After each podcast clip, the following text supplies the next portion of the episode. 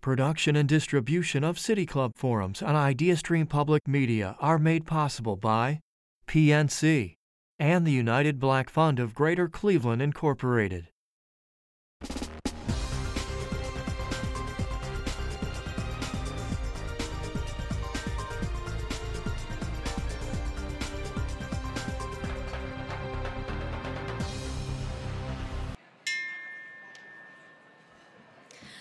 Good afternoon, and welcome to the City Club of Cleveland's annual State of the Schools. It's Thursday, November 9th, and I'm Kristen Baird Adams, President of the Board of Directors of the City Club, where we are devoted to conversations of consequence that help democracy thrive. Our year round forums would not be possible if it were not for the generous support by our donors and our sponsors.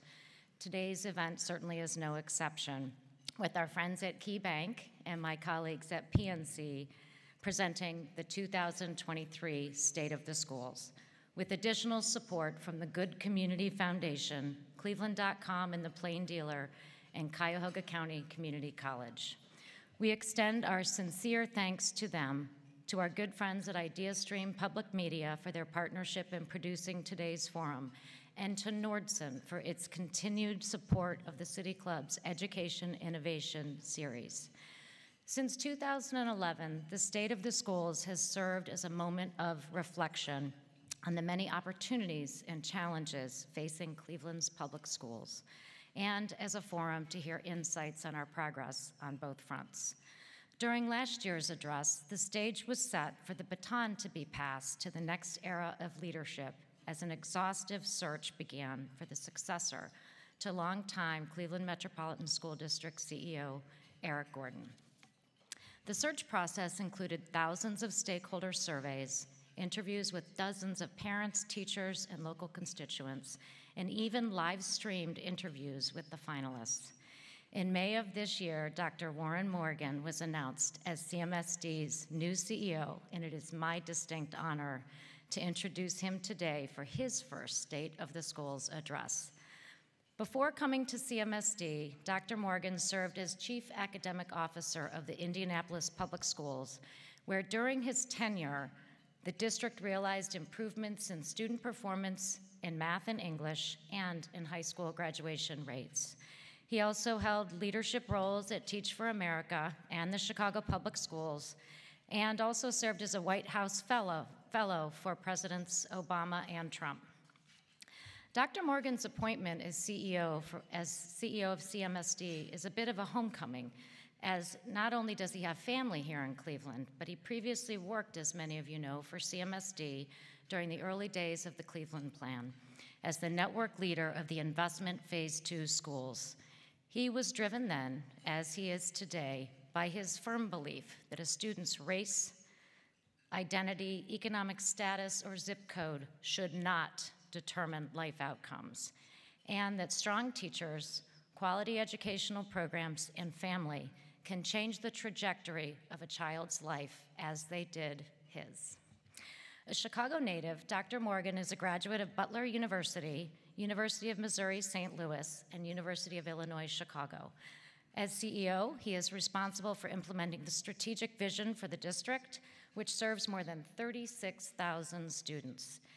He also oversees more than 6,500 employees, nearly 100 buildings, and collaborates with educators, students, families, and the community, including through his ongoing listening sessions that so many of you have had the opportunity to be a part of. With the baton firmly now passed, what is next for CMSD and its efforts to create a school district that provides high quality, equitable education to all of its students.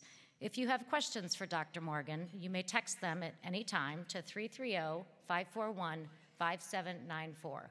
That's 330 541 5794. Members, friends, and guests of the City Club, in addition to many students and teachers and parents and other community members, please please join us in welcoming Dr. Warren Morgan.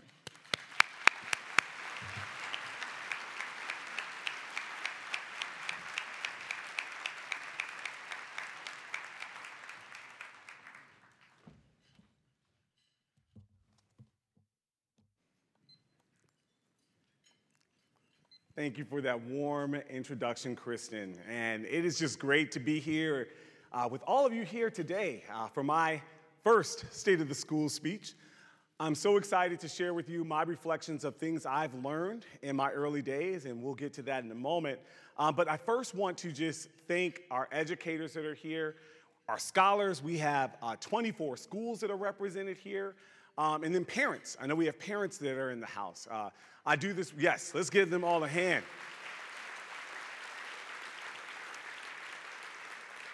Also, so many of our community partners, we have the Cleveland and Gund Foundations, um, and also uh, our partners in education, CTU led by Shari Obrenski, and so many of our other collective bargaining uh, uh, units that are here as well. And also, I just want to give another uh, thanks to the City Club and Dan Moulthrop, who has been a partner to me in making sure that this event uh, goes really well today. So I'm just so grateful. Uh, but there's a, a couple of uh, guests that I also want to make sure that I, I, I acknowledge. Uh, first and foremost, we have the Honorable Mayor Justin Bibb in the house. And Mayor Bibb just yesterday, I was meeting with uh, U.S. Deputy Secretary of Education Cindy Marten. She met you earlier when she was uh, visiting here earlier this year, and she wanted to tell me uh, to tell you hello. But she also said she never met a mayor that was so committed to education. So thank you for your support. I also saw, yes, we have our City Council President Blaine Griffin here. Also, the leaders I had the fortune to work alongside and do this work with, the hard work with, I want our CMSD Board of Education to please stand and be acknowledged.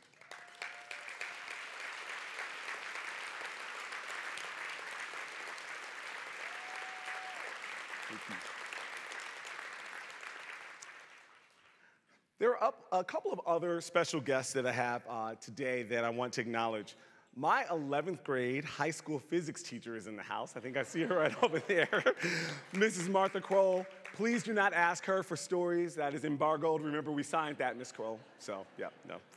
no, but I want to thank Mrs. Kroll for being an incredible teacher, a mentor, and a friend.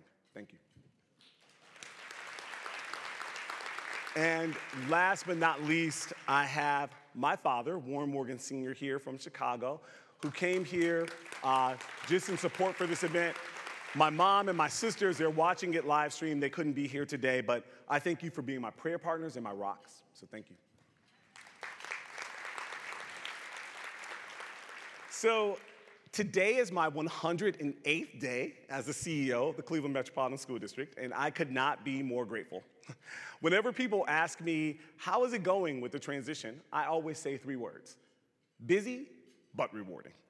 Uh, and I mean it. Uh, this is truly my dream job. Since arriving in Cleveland, I have prioritized listening and learning in my first 100 plus days.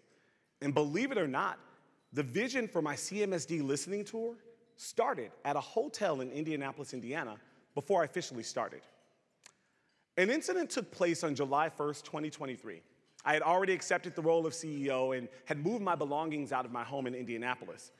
It was too late to drive to Cleveland that night, so I decided to check in a hotel in Indianapolis for the evening. A late night storm had partially knocked out the power in the hotel where I was staying, and the elevators were not working, the key cards were not working, and the computers were down. So the receptionist was tasked with checking in hotel guests, manually going up, walking up the stairs, and letting hotel guests in manually. So when I walked into the lobby, there were guests everywhere. But I witnessed a highly agitated hotel guest. He was a black male from Nigeria. In his despondent state, he was somewhat difficult to understand, but his concern was clear. His luggage and wallet were missing from his room. He repeatedly attempted to explain this to the hotel receptionist, a white woman. Here's what happened. When he checked into the hotel, the receptionist walked him up to his room. He dropped his luggage into the room. Then he left. When he returned to the hotel, the receptionist took him to what they both thought was his room, but all his belongings were missing. That was his issue. And the receptionist in the hotel was not taking his concern uh, seriously. His loud insistence only hardened the receptionist's response. She accused him of lying, she called him a con man, and eventually she called the police on him. When the police arrived, they were two white male officers. It was quickly apparent that they didn't believe the man's story either. They asked him if he had been drinking. Now, I was watching this and knowing how these situations can dangerously escalate. I stopped being a passive listener and talked with the police and the hotel guest as well. I shared with the police perhaps this man was taken to the wrong room when he came back to the hotel. But they weren't trying to hear me out either. When I spoke with the man, he told me he was from Nigeria and that this was his first time in the United States and Indianapolis for a wedding. Finally, after a few minutes, I suggested that he go to the empty room that the hotel receptionist had taken him to and try to get some rest for the evening. Reluctantly, he listened to me and he went up to his room. Early the next morning, when I was going to the hotel gym, I asked the receptionist what happened with the guest that we saw just a few hours later. And her response still bothers me to this day. She said while laughing, Believe it or not, I had taken him to the wrong room. His luggage was in a different room. He has everything. As I walked away, I shook my head and I told the receptionist, he was trying to tell you that last night, and all he wanted was to be heard. When I left Indianapolis for the drive back to Cleveland, a rhetorical question dominated my thoughts. How often do we fail to listen, and at what cost? Though the receptionist may have felt that that situation ended jokingly, that man was upset. And we all know that since she called the police, that situation could have ended very badly. The entire situation could have been avoided with empathy and intensive listening. In that instant, I committed myself to starting my tenure in Cleveland by leaping, li- listening with deep intention. It became my mission to identify a broad range of community stakeholders served by CMSD who would share their grievances, criticisms, and thoughtful suggestions for how the district can build on current successes. Today, I am pleased to share with you what I have learned based on listening along the way. To date, I've hosted over 30 listening sessions across Cleveland. The sessions range from small, intimate coffee conversations to two major town halls. Liberally sprinkled in, there have been multiple groups of diverse stakeholder groups. These groups have included representatives from the clergy, refugees, healthcare workers, community development groups, nonprofits, community centers, and representatives from Cleveland's banking, business, and sports industries. I also met with hundreds of parents, scholars, teachers, paraprofessionals, and CMSD staff. I've had face to face conversations with nearly 1,000 committed stakeholders. That number does not include the scores of people who have reached out to me as I've been moving throughout the community, or the parents who contacted me at my office. These are engaged people looking to be heard, just like the man in the Indianapolis hotel. My listening tour was not designed for passive listening. During these sessions, there were questions that we asked of everyone who attended one of the listening sessions. These questions included what is needed to improve the quality of education in CMSD for students and families? How can we partner to accomplish these goals? And one of my favorites, if you were CEO, what would be your first course of action? And finally, we asked, what should the core values of CMSD be moving forward? We have collected nearly 1,400 responses that we have been repurposing into a report that we will share with the community based on the listening and learning tour. Now, I briefly want to share a few examples of what I've learned from focusing on listening to some of CMSD's parents, scholars, and educators. First, let's talk about parents. Safety and security issues were the most pressing concerns in the minds of parents and student caregivers. I've heard parents express frustration over what they frequently see as a failure to build effective lines of communication between the schools and CMSD homes. That failure in communication often bears responsibility for the security challenges our scholars face at school or to and from school. As one CMSD parent ambassador expressed, the solution is a two way street. Here's what she shared To be truthful, active involvement can't just happen when our children are acting up. We must stay involved with the child's education when things are going well and when things are going off course.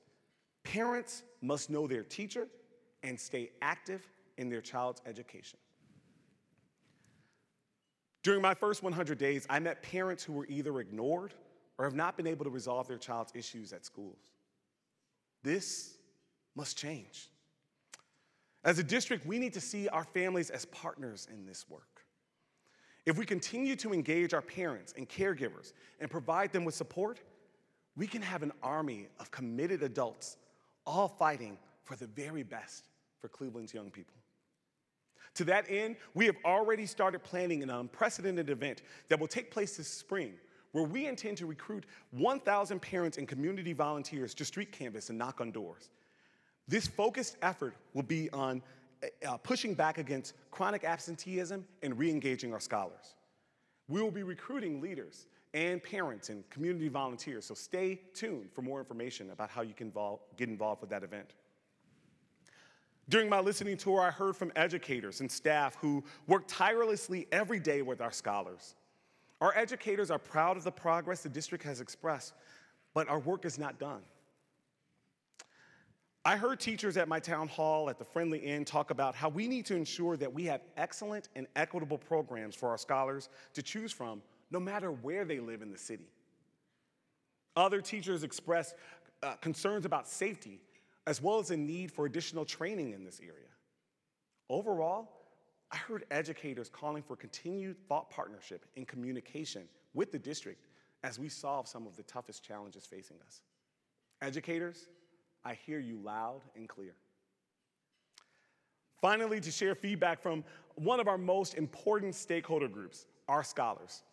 As one young lady uh, put it in one of my listening tours, she said, Students are the district's most important customer, and our voice should be heard 99.99% above all other voices.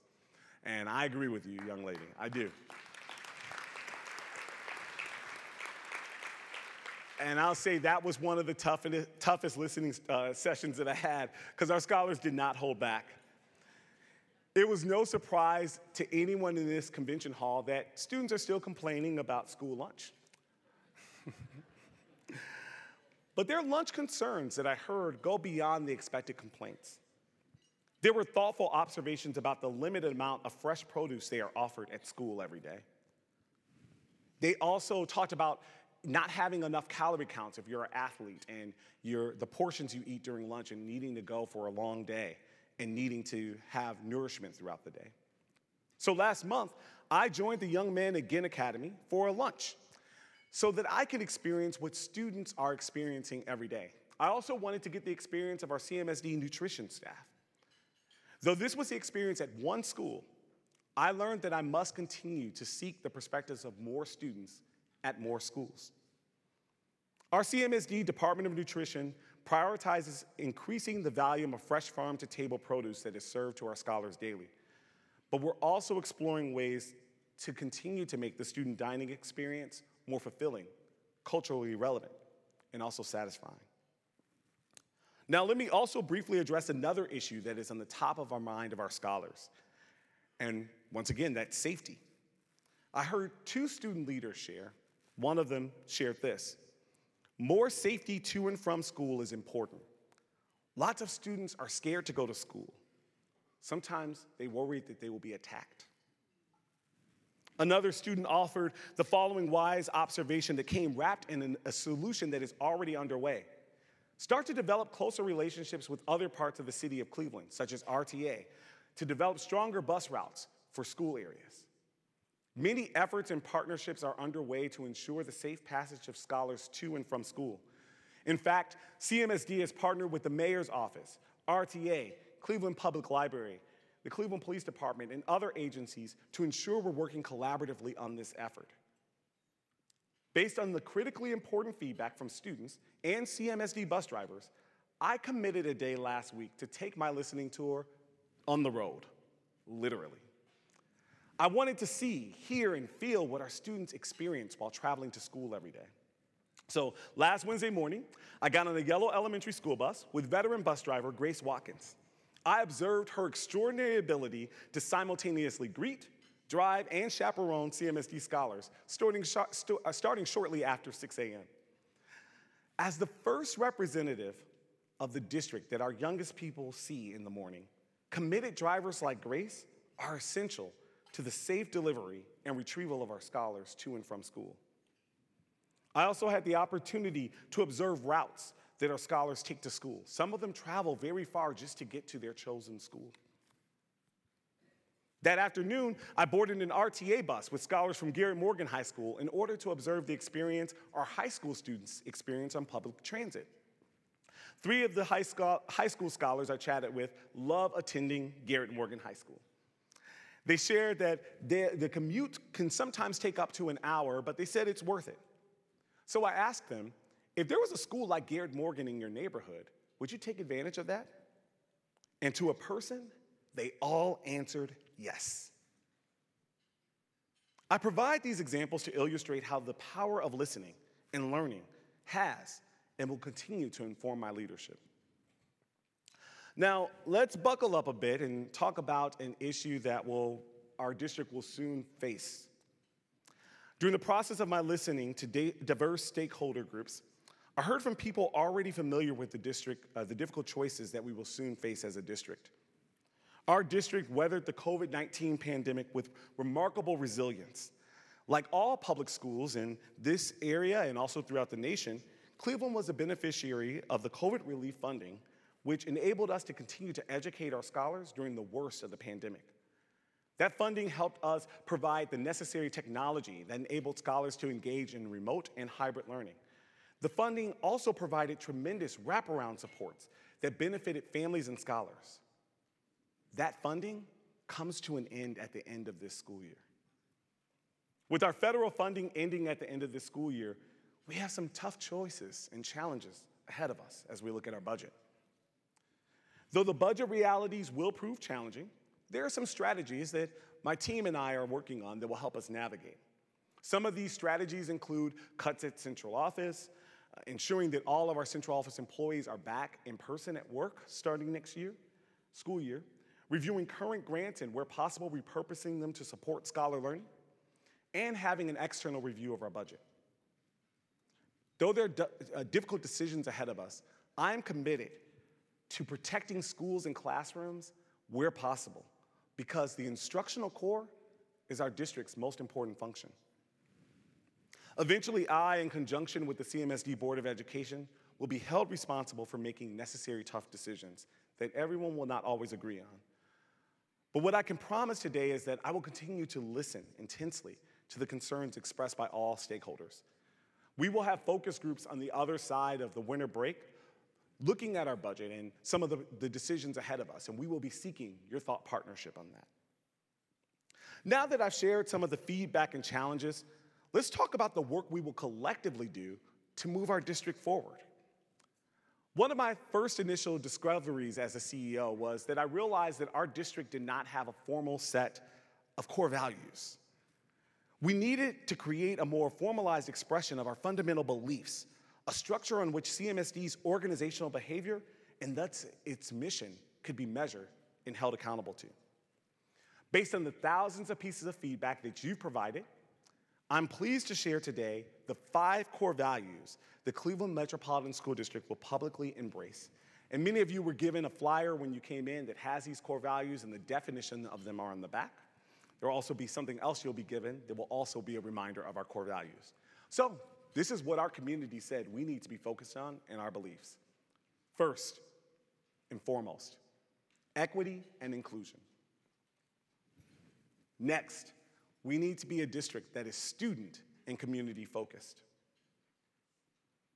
Next, growth and learning. The fourth core value care and well being.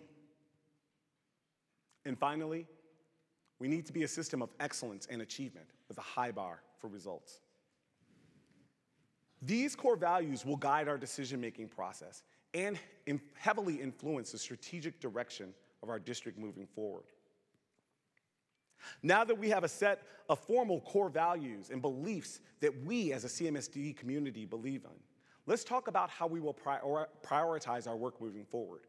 You can imagine from hearing thousands of pieces of feedback that there's a lot of work that the district must do. But if everything is important, then nothing is important. So we must be strategic about our priorities moving forward. So my team has looked at all of the pieces of feedback, they've read everything, and they've analyzed this based on trends, and I'm proud to share with you our five strategic priorities going forward. First and foremost, we must have a safe and supportive culture. Grounded in our next priority, which make, is making sure that every classroom, no matter where a scholar goes to school, has a strong and engaging instructional core. I've talked about the instructional core being one of the most fundamental C's in our three C's that we have as a district. Once we have that highly engaged and high quality curriculum, we must make sure that our educators are prepared to teach and deliver on that instruction. So, educator learning is our next priority.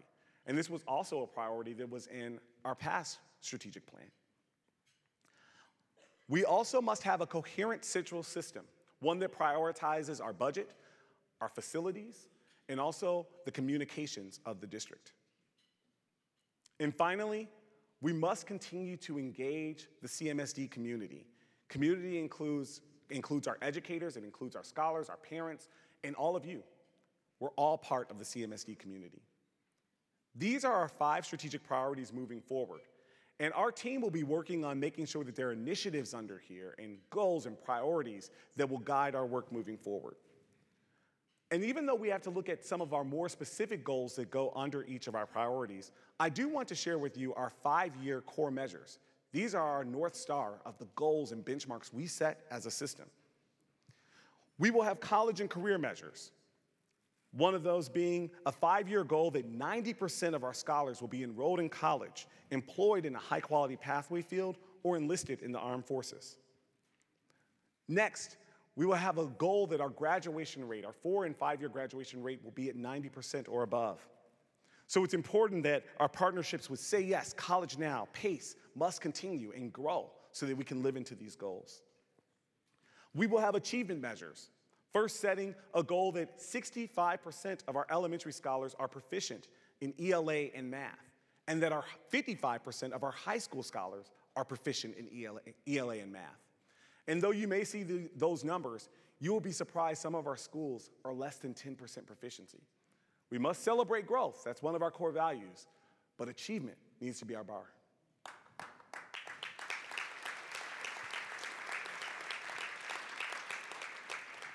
We will also have culture and climate measures, measuring the percent of our scholars reporting social emotional wellness, and also tracking the number of serious safety incidents reported in schools. And finally, we will have equity measures, measuring the percent of schools exceeding state growth expectations in ELA and math, monitoring the, our demographic subgroups proficiency to make sure we're, achieve, uh, we're eliminating gaps between our racial subgroups and other subgroups looking at the disproportionality of discipline rates by race. And finally, we cannot leave our English language learners out. We will be measuring the percent of our English language learners achieving English language growth and proficiency goals.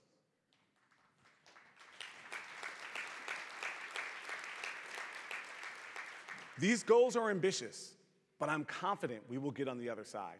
And one thing I've learned as an educator for all the years I've been uh, leading is that you cannot do this work alone.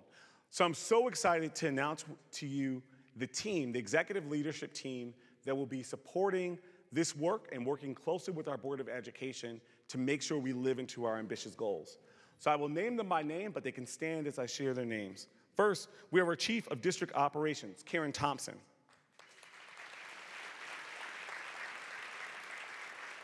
Our new Chief Academic Officer coming to us from Atlanta Public Schools, Dr. Selena Florence. Our Chief of Equity and Culture, Dr. Trent Mosley.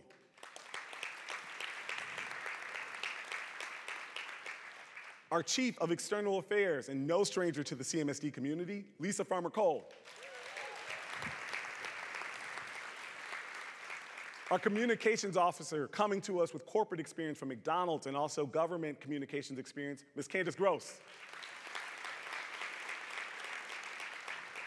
Chief Financial Officer, Kevin Stockdale.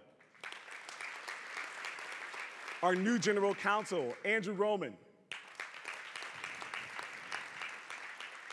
our CMSD Board Attorney, Kevin Bertzloff. And our Chief of Staff, to be announced soon.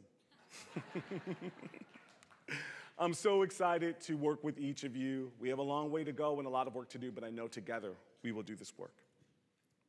So I, I close this inaugural address with some special guests that I want to introduce with you to you that gives me hope, not only about CMSD's current s- state, but also our future. First, I'm greatly honored that we are joined today by the famed architect, Mr. Robert Madison.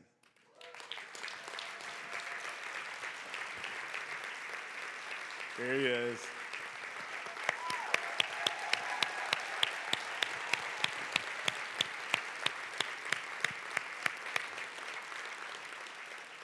Mr. Madison was the first African American to graduate from Case Western University School of Architecture in 1948. Yeah. Mr. Madison, who turned 100 this past July, opened the first African American owned architectural firm in Ohio in 1954. He also served as a member of the historic Buffalo Soldiers Army in Italy. But what gives me particular pleasure in having Mr. Madison with us today is that he is a proud CMSD graduate of the East Technical High School. I knew Councilman Starr would love that. Class of 1940. Thank you, Mr. Madison, for your service to the country, for this community, and also being a continued thought partner of CMSD. It shows what our scholars can do when invested in. Thank you.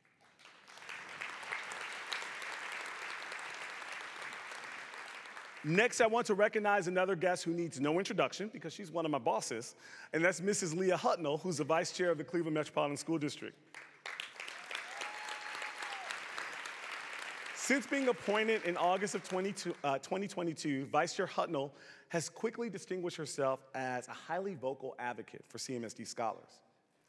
Leah is both a CMSD alum of Cleveland School of the Arts and also a CMSD parent. I see that her, her scholar is here with her today.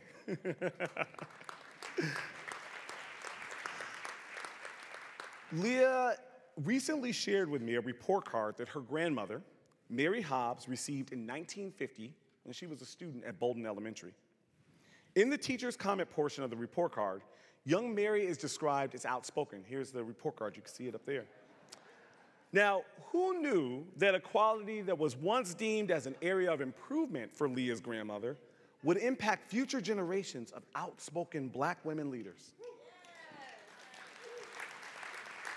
Now, more than 70 years later, it is amazing to work alongside Leah and the, all the other CMSD board leaders on behalf of Cleveland's children.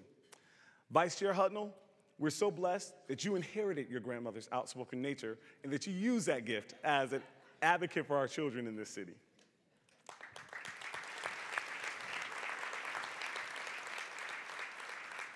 Next, I want to recognize two freshmen from MC STEM Squared High School, Makari Butler and Jamarcus Johnson.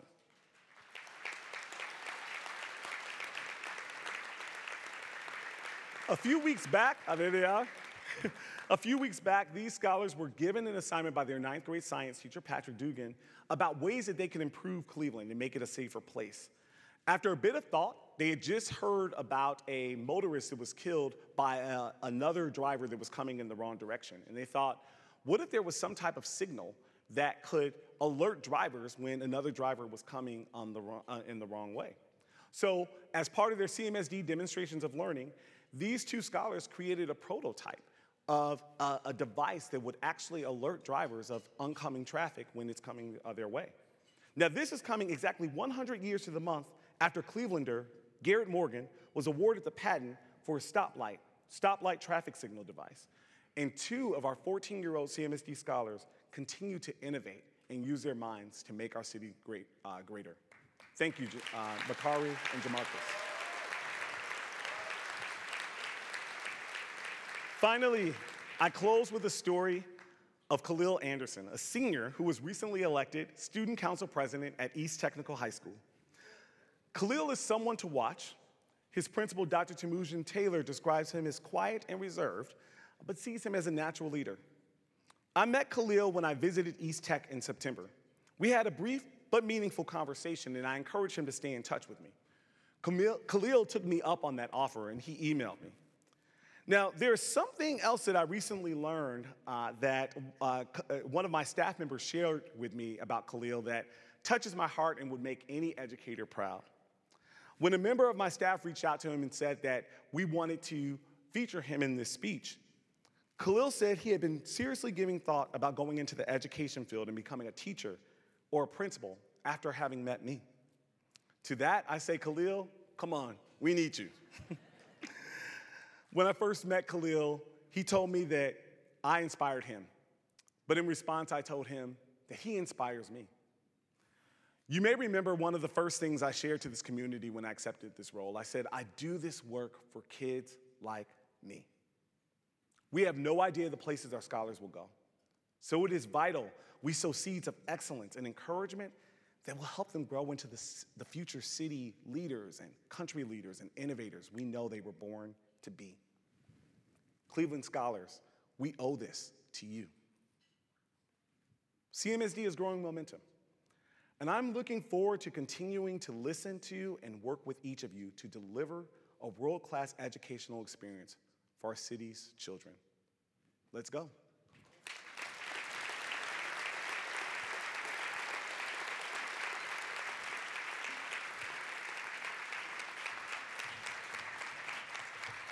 We are about to begin the audience Q&A. I'm Kristen Baird Adams, President of the City Club Board of Directors.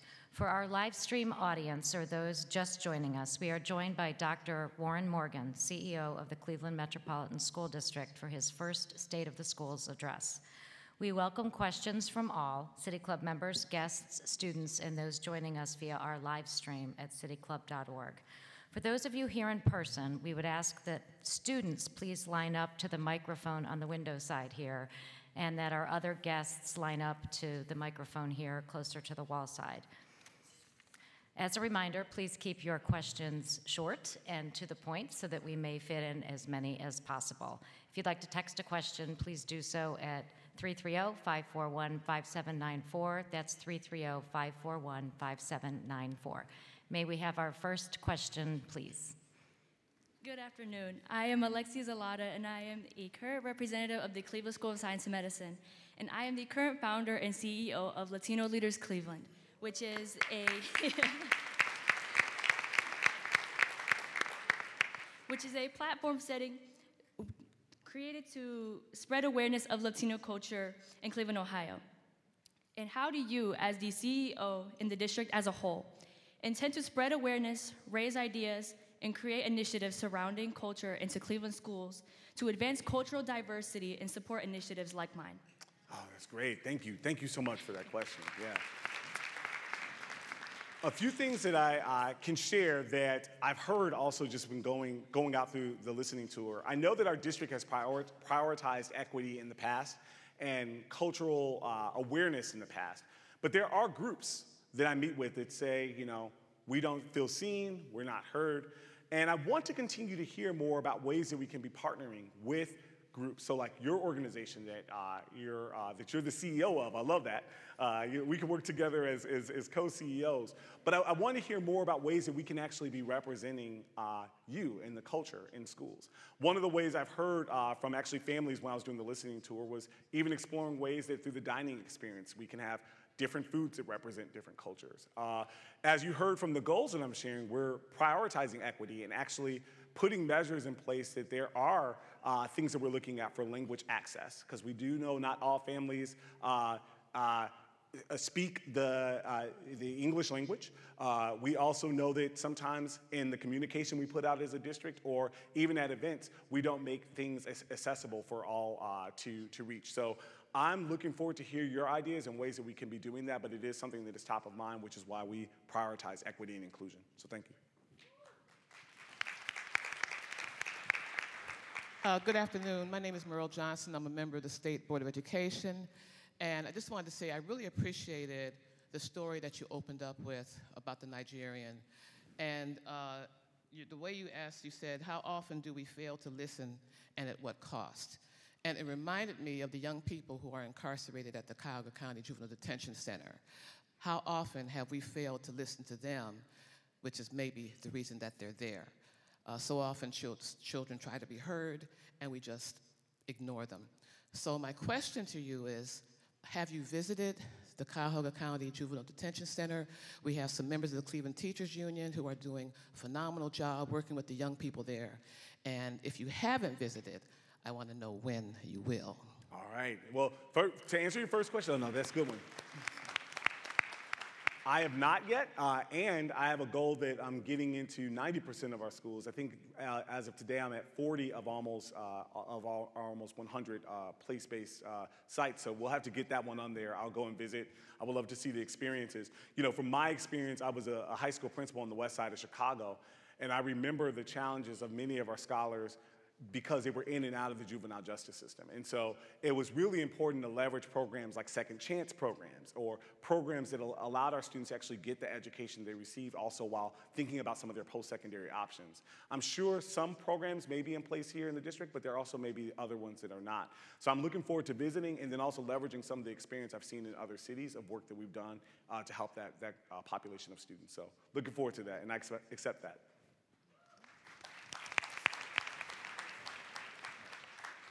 Uh, good afternoon, Dr. Morgan.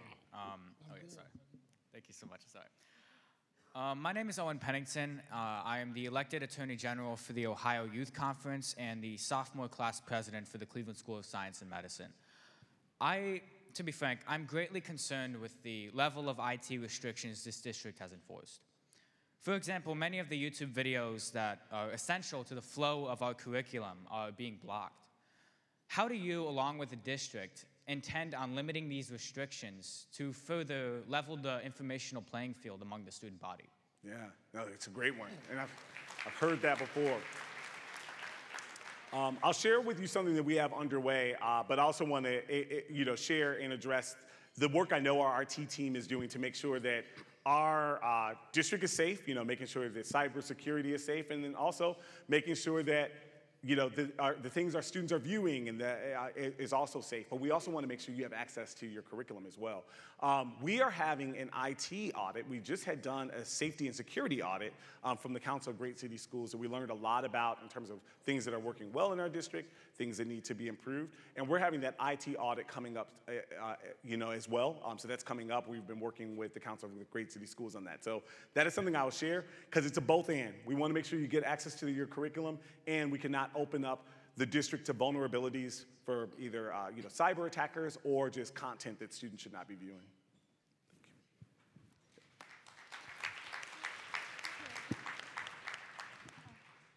Mm, good afternoon, Dr. Morgan. Good afternoon. Welcome back to Cleveland. Um, I'm Councilman Richard Starr, Ward 5, um, graduate of the East Technical High School. Make sure we put some respect on that. uh, my, my question to you uh, relates to understanding the sports program. Now, I am big on sports because sports helped save my life as my mom raised me as a single parent with six children. Um, those coaches, those mentors poured on extra love to make sure that I was strong and be able to be outspoken as I am today. One of the things I, I definitely want to make sure I bring on your radar is the fact that the Senate Athletics is the worst program in the state of Ohio. What, what I mean by that is the way we hire coaches, the way we implement and train and help our kids is not their first priority. We have games starting for football at 3 o'clock. Name one parent in this room that can make it to a football game at 3 o'clock on a Friday. We have, we have teachers who just a teacher and they see an open for extra residual income applying for jobs in the field of sports that they never played, never had experience, but they the teacher. We look at our overall body of work when you start talking about the track. We have kids running around on track without no track shoes. Mm. So what I'm talking about, how do we bring the athletics to the forefront and address some of these deals that we have? We cannot be having teachers or people getting paid to do a job. And I always use this example. If Phil Jackson wanted to come coach in our Senate athletics, just because he ain't in the teacher union, he's not qualified to be a teacher or a coach for our school. Those type of problems exist every day, and at the end of the day, our students, our children, are suffering because we ain't did everything that we need in our power. So how do I, how do you address the athletics and really get someone over there that knows athletics and can definitely help our kids, like a Jason Dunn at the Cleveland Community League football or, or things like that. So I just wanted to bring to you um, my concern about the athletics, the sports programming, and therefore, how can we address it together? Yeah, no, thank you. Thank you for that question. A few things, and I think you said it was your cousin that shared this.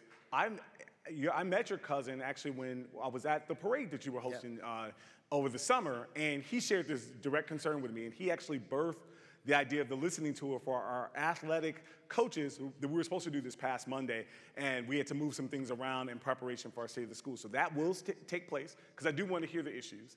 Uh, one of the things that's really important um, for me as an educator is that not only the, the sports, but also our extracurriculars are vibrant in our schools. Uh, you know, thinking back on my own high school experience, I'm looking over there at Ms. Kroll.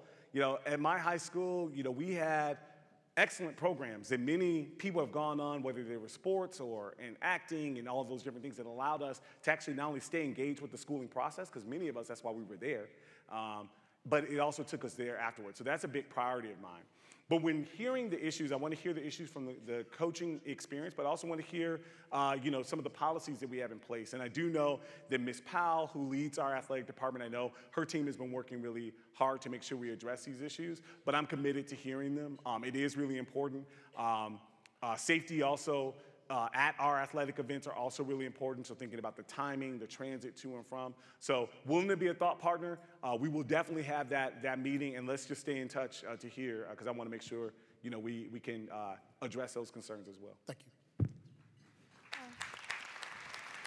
Hi, Dr. Morgan. I am Jasmina Bista, who's also a representative of School of Cleveland Science and Medicine, and I'm also the freshman president of my school. And I want to share my concern, which is how can you create un- educational strategies, and how can you proactively cater to the unique needs of students facing mental health challenges, particularly those without formalized IEP and 504 plans, to ensure a conductive and enriching academic environment that fosters their understanding and overall well-being. Mm, thank you. Thank you for that. That was great. Um, let me start with the curriculum, but then I'm going to go back to um, mental health because that is so uh, so important. One of the things I realized when coming in is that we uh, we have you know many schools, and I know our educators are working really hard in our schools. In some of our schools, you uh, our teachers actually have a, a, a curriculum that they love. They're like, I feel really trained, and it's actually getting results. In some cases, we have.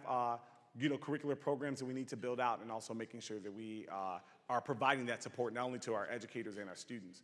Uh, one of the things, you know, with bringing our uh, new chief academic officer on board that we'll be looking at is finding out what programs are actually working and actually getting the results that we need and also how can we streamline our, our resources so that us at the central office that are uh, tasked with supporting educators in service of scholars uh, that we actually are able to provide that support. So that's something we'll be uh, looking into.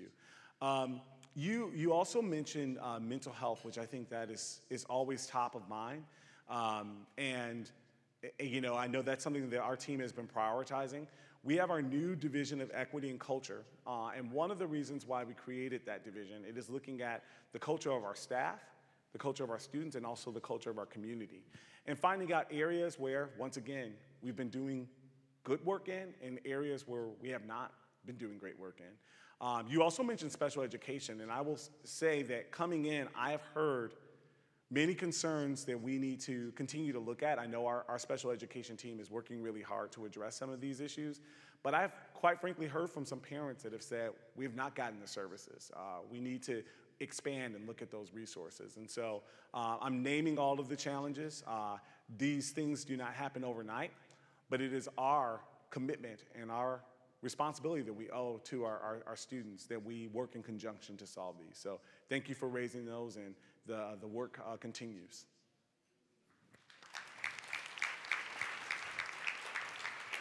Um, hello, my name is Kyle Williams, and I am a sophomore at MC Square STEM High School, and I'm also a first robotics student. And as a first robotics student, I wanted to ask if you would bring more STEM opportunities to the greater Cleveland area, because as me myself, I could say that before I joined first, I didn't know what I was really gonna do in life.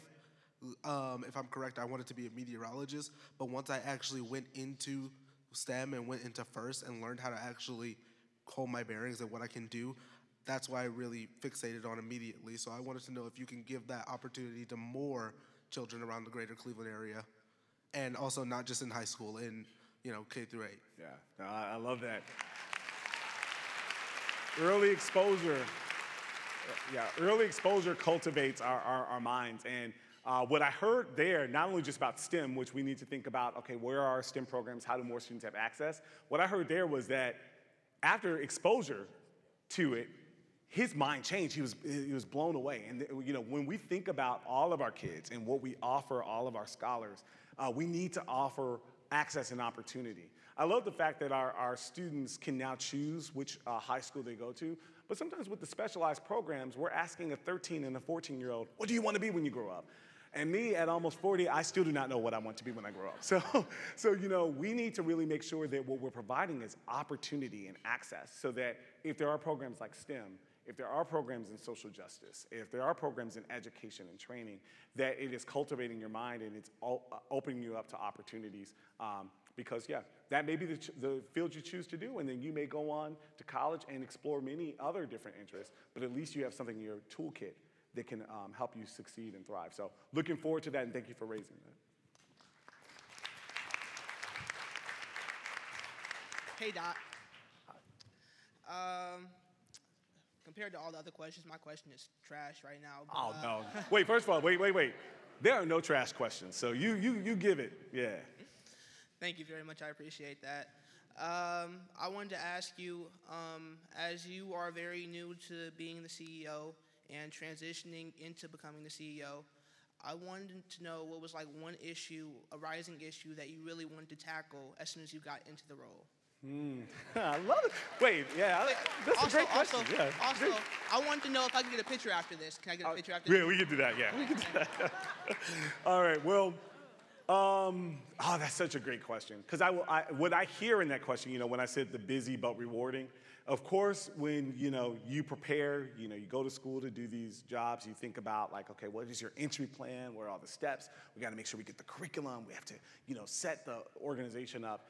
And there's so much that happens. Like there's things that happen daily. Like even this morning while we're preparing this, our wonderful safety and security staff were like dealing with very serious issues that were happening in schools and you're getting texts at 5 a.m. in the morning and say like what are we troubleshooting how do we do this how do we solve this and these are the things that happen that you need to respond to in the moment but at the same time we're tasked with moving the system forward and academic excellence so what keeps me up at night sometimes is when i'm like okay there's uh, you know the operations of the district i talk about our budget challenges i talked about you know uh, you know i know that we have to look at our, the footprint of our district and all these big picture things. And sometimes I just wonder, like, yeah, what's happening in a classroom? Or how is our attendance? You know, is attendance up? Are we doing the most that we could be doing in our attendance strategies? And so um, these are the things that keep me up at night um, because there's so many other things to focus on and there's the moving forward of the district. Um, but, you know, that's why I have, a team, and uh, I'm, I'm so grateful to uh, get all the team in place to help support that. Uh, but thank you for that question. I'll keep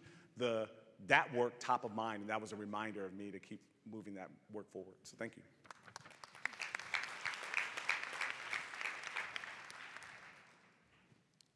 Hello, Dr. Morgan. Um, Hello. My name is Kayla Nettles. I'm an eighth grader, and I'm, a, I'm the student council president at Newton D. Baker School of the Arts. All right. we would like to we would like to invite you to visit our school at your earliest convenience. And my my question for you is about transportation to the Cleveland School of the Arts. Many of our students would like to attend but have no transportation except for RTA. The trip is very long from our neighborhoods, and many of our parents cannot take us due to work hours. Is it possible to have yellow bus transportation for West Side students, even if it's a shuttle bus that could pick up students from a designated bus stop? Thank you. Man, great. Yeah. And you know, as I was sharing in the, the, the speech, one of the things I heard from actually being on the bus with students, many of our students are actually taking that long trip. And their families and the, the, the students, they're committed. They're like, you know, I'll do it because I want a quality education. And so sometimes the, the question is about transportation. I also think about the question about access. And what does it look like to have a high quality arts program and, you know, spread out throughout the city in different parts of the neighborhood so that maybe you don't have to travel as far to get to the program that you want. So these are some things I wonder and think about. Um, I know that um, when I was in Indianapolis, we tackled that same issue um, and uh, looked at how we could actually provide uh, our, our, district in thinking about the equity of access of program across the city. So stay tuned. Those are some things that I'm, I'm, I'm thinking about. Uh, but in the meantime, definitely lifting your transportation concerns.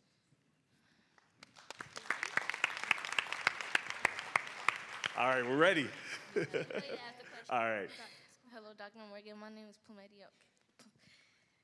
My name is Plumetti, and I'm an eighth grader at Noon Baker right. School. Um, my question for you today is if we could um, add more art, arts at, my, at our school. At the current time, we have we have vocal, dance, band, and art major. We would like to know if we could have drama as one of our majors. Oh, drama. Oh, nice. Nice. Nice. nice. I would, I would definitely love to uh, go out there and, and, and, see the programs that are in action. Um, this also reminds me of a similar conversation I was having about CSA because uh, CSA is, our, is our, uh, one of our schools of the arts. Of course, at the high school level, it is the one.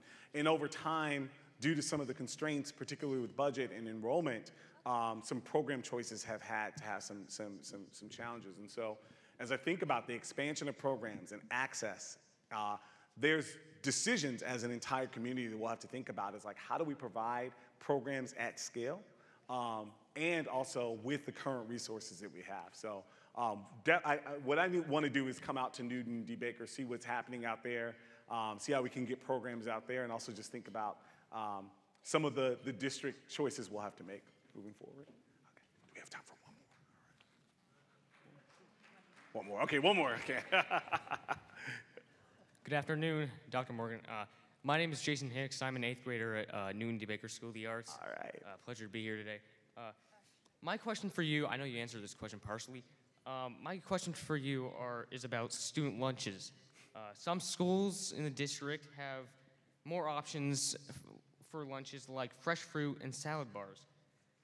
Do you have any idea when some schools in the district will have all these options? Yeah, no, great, great question. Um, and yeah.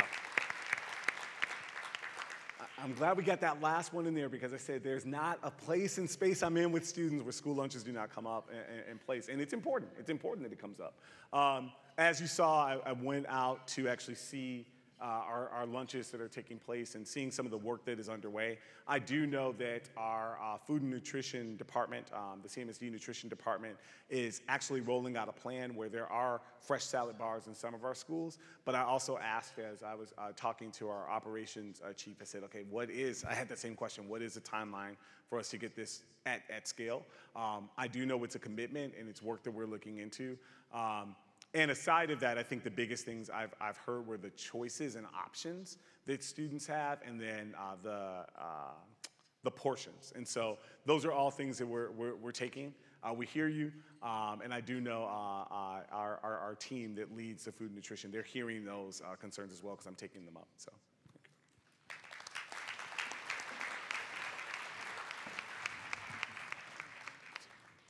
Thank you, Dr. Morgan, and thanks to each of you for joining us for the annual State of the Schools Address presented by KeyBank and PNC, with additional support from the Gund Community Foundation, Cleveland.com, and the Plain Dealer in Cuyahoga County Community College. The City Club also would like to recognize the many organizations and individuals who sponsored tables for CMSD scholars. You can view a full list of those individuals and organizations in our digital program Thank you for ensuring our amazing scholars could participate in the conversation this afternoon. Let's give them a round of applause. Thank you as well to Nordson for its support of the City Club's Education Innovation Series, and to, of course, to our partners at IdeaStream Public Media for their production support. Be sure to join us on Tuesday, November 14th. The City Club's Youth Council will host a forum about how the college admission processes will be impacted following the Supreme Court's landmark decision to overturn affirmative action. This forum is programmed entirely by the City Club Youth Council, and we're so very proud of them. But everyone is welcome, and you all should consider attending. To learn more about how your students can become involved in the City Club Youth Council and also to learn about this and other upcoming forums, please visit us at cityclub.org. And that brings us to the end of today's forum. Thank you once again to Dr. Morgan.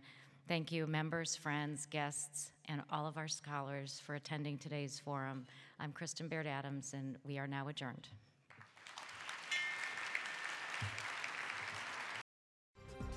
For information on upcoming speakers or for podcasts of the City Club, go to cityclub.org.